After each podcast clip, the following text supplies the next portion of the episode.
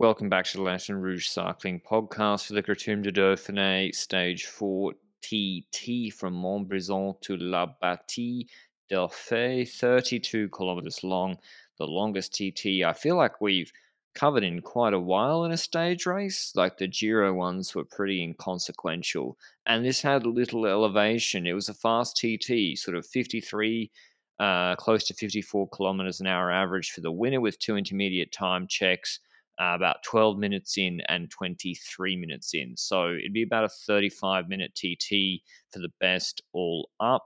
But as always, this show is brought to you by our show partners, Zwift, the online cycling platform that makes training fun. Maybe if you're in the southern hemisphere going into winter, Zwift is the perfect training companion to keep on top of those fitness goals as well as some base winter training to complement maybe your outdoor rides to keep things interesting. If you want to check it out, you can go to Zwift.com for a free seven day trial down below. But Wout van Aert, disappointment yesterday, disappointment the day before when they didn't catch Vuillermoz. He was in the leader's jersey going into the stage. Remember, Filippo Ganna on the climb yesterday didn't even try to hang on maybe that made the difference today because Ganna wins the TT by two seconds, like which is nothing over 35 minutes ahead of van Hayter very nice third on 17 seconds. Ineos two on the podium. Cattaneo fourth on 39 seconds. Roglic fifth. I had him for pushing top three, 42 seconds back. Durbridge and very nice top six, 53 seconds. That bike exchange setup is quick. Jonas seventh, 112. Caruso eighth, 125. Geoghegan Hart ninth, 131. His best TT in a while. And Ayuso 10th, 134. I'll go through the rest of the GC guys in a second, but just Ganna wins again, Benji. And I wonder how much the organizer's skin suit and that rest yesterday made the difference. Yes, and not only that, I feel like there were plenty of things that could have influenced today's race between Ganna and Wout van Aert here, because Ganna started so early. He starts with riders every minute ahead of him, for example, but he also apparently had better wind conditions. And in Wout van Aert's time trial, there were also rainy parts towards the end of his time trial. So all that can influence this race of both riders. Wout had two riders that he passed during the time trial, which was Lafay and well, technically one rider that he passed, and he tried to pass Gaudu, but Gaudu was too strong for that today. But um, that's all an influence on these time trials, and it's going to be impossible to like calculate what was the indicator, what was the part that made Ganna win this over Van Aert. But I feel like it's pretty obvious that Van Aert started very strong, getting 10 seconds ahead of Ganna at the first time check. The second time check, he lost a lot. Like, was it 22 seconds swing to then be 10 seconds behind? Yeah, so from 12 minutes to 23 minutes in, Van Aert uh, lost 22 seconds. That was in no small part due to Ganna's. Uh, I'm trying to out the split. He did a really fast T1 to T2, like disproportionately fast. Hayter as well. Hayter's T2 to finish was the best, but Ganna did 1054 in that slower, quote unquote, slower section. It was 51 k's an hour. He clearly did the most power there in that section.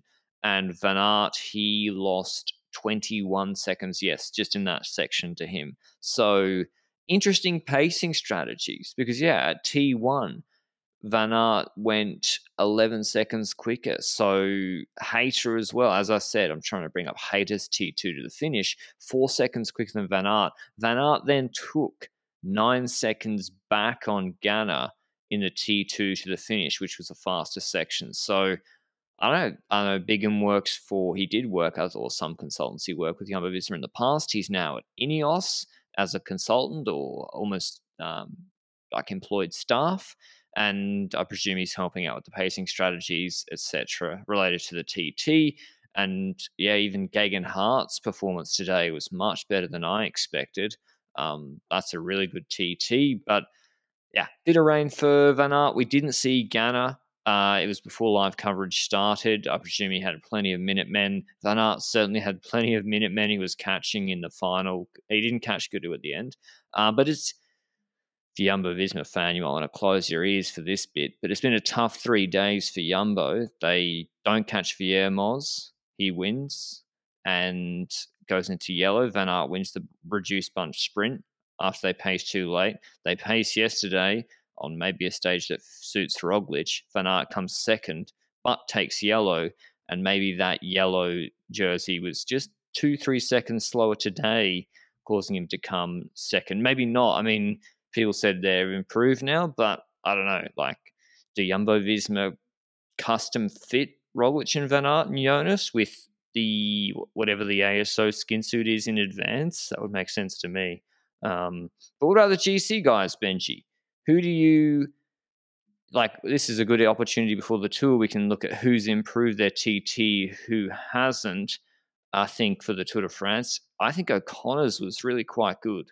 Yeah, I think O'Connor did a great time trial as well for his standards compared to the ones he did before. Geoghegan Hart as well, you mentioned it. That's one I didn't expect to be that good in this time trial. He uh, has a great time trial here, and it's the last portion that is his strongest side of the time trial here. I'm also intrigued by Caruso. Caruso always has been a, a pretty good time trialist, and usually in the third week time trials, he does even better, like the Verona third week Giro time trial. That's a stuff where he would shine and potentially get a top five at the end. But I'm curious what he can do as like a rider that is set to be going to the Tour de France.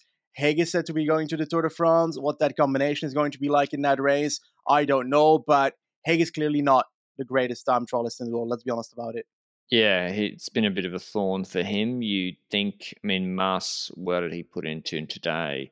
Uh, seven seconds or so? No, 12 seconds. Mas put into him, then O'Connor, as you said, top 10. That makes, oh no, where did O'Connor come on the stage? 14th, 146. Just like a competent TT, that's 20 seconds, and that matters a lot in a one week race. Going to the revised GC now. Van Aert still in yellow, obviously. Now a much bigger gap. 53 seconds out of Cattaneo. Uh, we'll talk about with the Cattaneo what he can do here. Roglic 56 seconds, Jonas on 126. So Jumbo Visma 134 right now. Hayter on 126.2.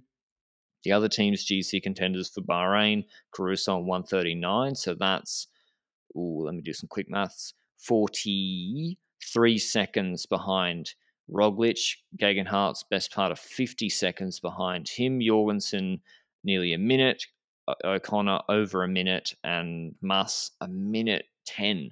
So that's a lot for the mountain stage uh, coming up. I think, I mean, this wasn't Roglic's best TT, Benji. Like, what would the odds have been on Cattaneo beating Roglic head to head in a TT like this?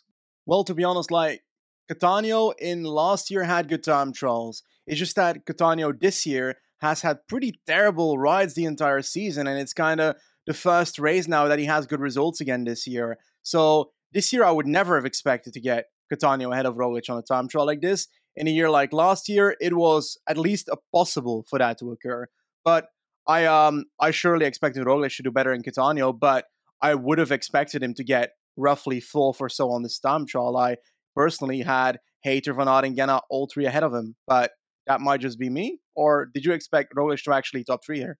Uh, I thought he could push Hayter, but then he really does prefer the Helia ones, doesn't he? Like the Olympics, yeah. he beat the pure G, uh, pure TT guys, Ganna Kung, Dennis Dumoulin. He destroyed all of them. That obviously had a lot of climbing, and the TT he sort of really likes is the one in the final uh, proper stage of the tour, stage twenty, which is forty-one k's and has like it finishes with a 1500 meter 8% climb. Maybe actually that's a bit too much because you, you got to get out of the extensions. It's like rolling hills. I think that's much better for him uh, and his punchy style. But yeah, it's a little bit, it's a little bit less than hmm. what I expected from him.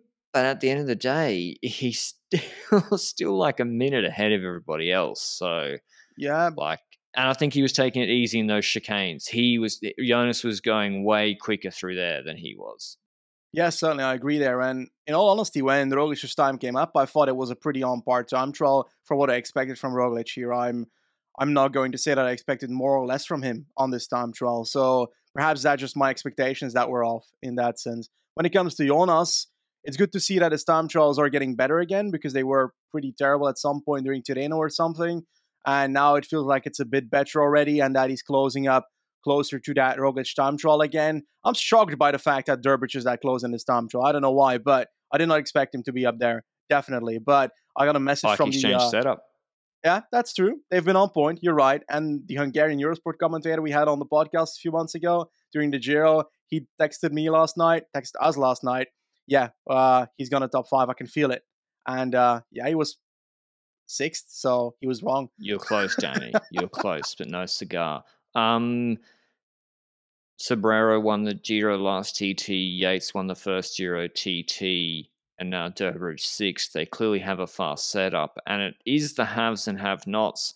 I sort of got another comment on YouTube the other day, or was on the podcast, maybe can't remember, and I was saying, "Why do you talk about equipment? It's not that big a difference." It it really is. Like, Yep. It really does make a big difference. Twenty seconds is a lot, and if Geoghegan Hart's on Bahrain, he ain't coming top 10 in this TT. Like, it's not happening. And if Cattaneo's not on the Shiv, he's not beating Roglic in this TT either. Like, these are just, well, they're not facts because it's literally speculation, but in my mind, they are facts. Um, But um, I do also want to add that, for example, when it comes to Matteo Jorgenson, same story. You know, he's on Movistar equipment. He's getting 11 there. Like he starts his time trial, and he- must know beforehand that he's got like a, a bit of a disadvantage compared to the other competition in that sense. And I often feel like, do you think that that hurts riders mentally before a time trial like this? That they know their equipment might be worse than the opposition? yeah, it must be so demoralizing having knowing you're wearing a helmet that is slower, knowing that Alpecin Fenix, when they really care and want MVDP to do well, they take they share the same helmet manufacturer, Movistar and Alpecin. They throw MVDPs in the bin and they get a white labeled laser, the one that Jumbo Visma wear, and MVP wears that. But Movistar don't let their riders do that. So Enric Mas trying to go for GT's top three podiums in Grand Tours isn't allowed to wear a quicker helmet, but MVDP can on Alpecin because it's MVDP and he does what he wants. So it it does matter. Yeah, and I also want to mention that I feel like there's two riders in that top 12 in this stage that I also other youngsters like Steimle is not necessarily a youngster anymore. Like he's now 26, but I didn't expect him to top 12 this time trial, for example. I actually don't even remember him doing that amazing in the longer time trials before, but I might be wrong in that. I remember him from the prologues, the 11k time trials, stuff like that. So it's good to see that he gets up there as well. But Ayuso as well. This guy's still 19, you know. This guy stopped 10ing this time trial. He got 8th and 10th at the uh, time trial and prologue of Romandy. I feel like this man is showing every single race that he rides that he's getting, like, honestly, good results for a 19 year old to the point where this man in two, three years, that's to be insane. Yeah, he's as you know, my Twitter account is an official Ayuso Stan account, free Ayuso always. Um, he's legit good. Uh, I worry about the pure climbing, but he's 19, as you said. We'll see about that on the weekend. Um, with 11Ks, 9% to come, but top 10 in World Tour TT like this with Ganawat, Bernard, Roglic, Jonas all in the top five, and Hayter. Hayter's legit elite time trialist. That's a very, very nice result indeed. His teammate, we should mention, Brandon McNulty was hopped a curb and I think rear flatted or something. And then they tried to fix the bike. He had to stop and they couldn't fix the bike. And then you could see him just being like, oh no. And it was the longest bike change ever. They eventually changed the bike, but his TT was absolutely done. Uh, where did he come in the end? McNulty, 30 seconds. So obviously, normally McNulty would top 10 this easily. And yeah, yeah, he's out of GC completely. We should say, wow, but not 56 seconds out of Roglic, Benji. Do Jumbo Visma ride for him for GC? I, I mentioned it yesterday, and, and the answer of you was no. So I'm going to uh, suggest that we keep ourselves with that with that answer because on paper this means that Cattaneo is now outside of Van Aert, the first rider in GC, three seconds ahead of Roglic, and then Vingegaard is like just behind Roglic already. Jumbo Visma is like three riders of the top four in GC, so I think that they could easily focus on Roglic and Vingegaard and not have Van Aert destroy himself in the next couple of days to try and hunt for this. And they would still be pretty safe of winning GC like this. Like they would have to do a lot wrong to lose right now this race.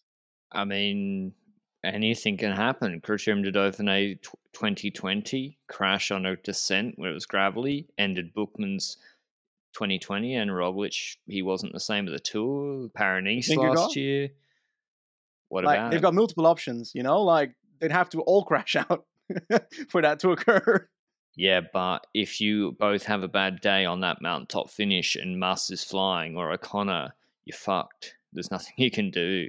Um, that's the problem. So I don't know. It's not. It's not a minute thirty. It is. Well, it's nearly a minute thirty on Mas tomorrow. Uh, this is what I want to discuss, though. You look at tomorrow's stage.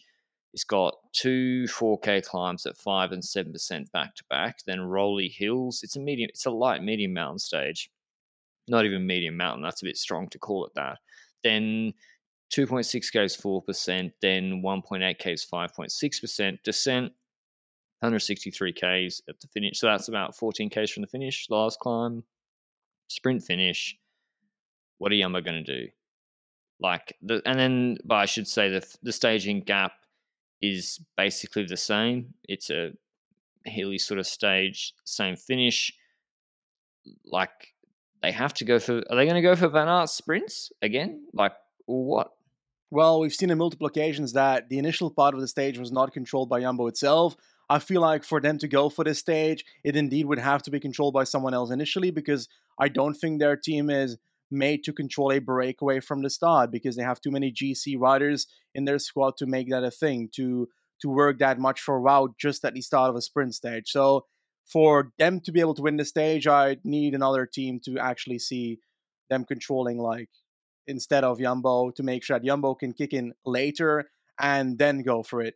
But it kind of depends on what they decide, you know, because we've seen stages where they did not take control in the final leader and then they were too late when it mattered. So I'm going to go for Cavagna winning with a with a late attack and Van Aert coming second again. When was the last time Cavagna's attack one of those Actually succeeded? worked. Yeah, Been a while, eh? I remember the Catalunya one he tried. There's a stage, maybe Sagan one, but yeah, he surely will. Same with Honore, same with Bagioli, and that's the thing. Like, if you want to win, like Wout's had three chances now. If you want to win GC, if Wout wasn't here, let's let's take a hypothetical. Wout's not here. Cattaneo's or Ganna's in the yellow jersey, and or even Roglic isn't. Say Roglic is in the yellow jersey, and you're Jumbo Visma tomorrow. You let the break win, hundred percent, right? Yeah. hundred percent. Because yeah, like you will you there's no need to catch the breakaway then unless there's someone dangerous in it, and that will likely not be the case. And to gap, you let the break win, and the next day you let the break win, and you just conserve for the mountaintop finish. That's what, yeah, that's what UAE do, and that's the difficulty with having, I think, multiple multiple options. Sometimes an embarrassment of riches can be not uh, well, it, it can be a bit of a burden because you're so incentivized to, yeah, like, we could win this stage, we could win every stage. Um, but yeah, I'll be interested to see what happens uh, tomorrow.